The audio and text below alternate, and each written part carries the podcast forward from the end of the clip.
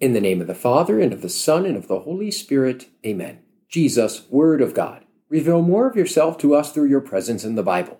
Led by the Holy Spirit, guide our time of reflection. May it increase our desire for you in the Scripture and in the sacrament. Amen.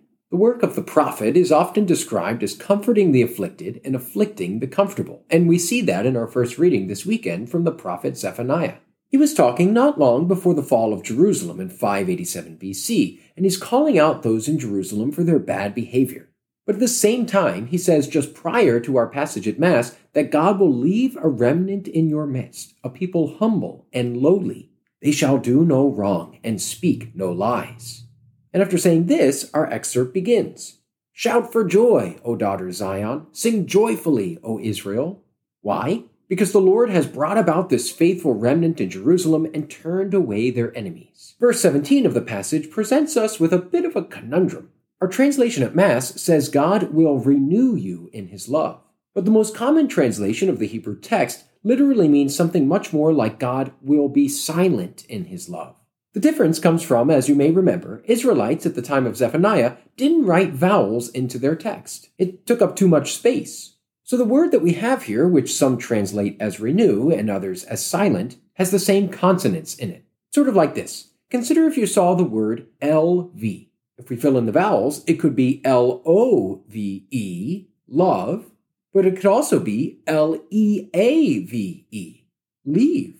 If all we were given was LV, we could say both would be possible love and leave. Israelites often use context clues to figure out tricky words, but here in verse 17, it could be either renew or be silent. Since the earlier part of the text talks about shouting for joy, though, it's more likely that a contrast is made between the shouting and the silence of God. Although exactly why God is silent in his love is a whole nother debate as well.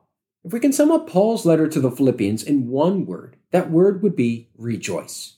It occurs over a dozen times in the letter, and it's the reason why we hear this passage on the third Sunday of Advent, in which we're told to rejoice because Christmas is near. This word for rejoice in Greek, kairete, is in the command form, and it was a common farewell greeting in Paul's day. Think about today, you might hear someone say to you, peace, as a goodbye.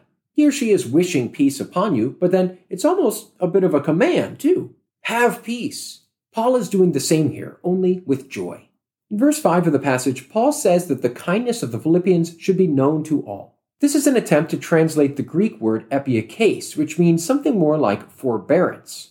When someone enters forbearance on a loan or a mortgage, the bank allows the person some time to pause or lower payments, almost out of goodwill in recognizing a hardship.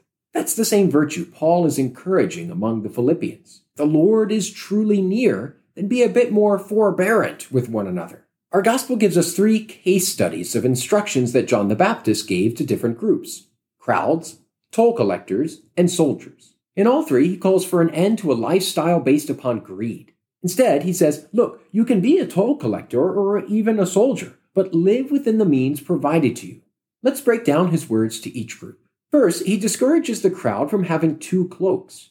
At the time, a second cloak was really only kept in reserve. It was kind of like a backup. John is telling people that they ought to give that spare cloak to someone who doesn't have any cloak. Then he speaks to toll collectors. Although our translation at Mass describes them as tax collectors, a toll collector fits their exact role a bit better. The Romans gave the responsibility of collecting taxes from things such as customs or roadways to the highest bidder, who then would have to recoup as much money as possible. This highest bidder then would hire toll collectors who in turn wanted to make a living for themselves. In all, the occupation was full of greed and overhead. It's why John tells them, stop collecting more than what is prescribed. A similar dynamic occurred with soldiers, the third group which approaches him. It's probable that John is speaking here to mercenaries or those hired out to guard and keep peace. These soldiers earn very little wages, so they often attempt to supplement their income by threats and extortion. In fact, it was all but expected that a soldier would work this kind of side hustle of extortion to make more money. To them, to these soldiers, John says, Do not practice extortion and be satisfied with your wages. Lastly, John uses a neat image at the end of this passage. He says that the one mightier than he has his winnowing fan in his hand to clear his threshing floor. The image here is of a farmer who would bring grain into the floor of his barn. Then, taking a winnowing shovel, the farmer would toss the grain up into the air. And as he did so, the grain would fall more quickly to the ground than the undesirable chaff. By this, the farmer separates that which was good, the grain, from that which was bad, the chaff. John is using this image to describe the way in which the Christ, the Messiah, will gather the wheat into his barn, but the chaff he will burn with unquenchable fire. So that's it. That's your Sunday setup for this third Sunday of Advent in Year C. May this knowledge of the story behind the scripture allow you to encounter Jesus Christ in a new way this weekend. In the name of the Father, and of the Son, and of the Holy Spirit. Amen.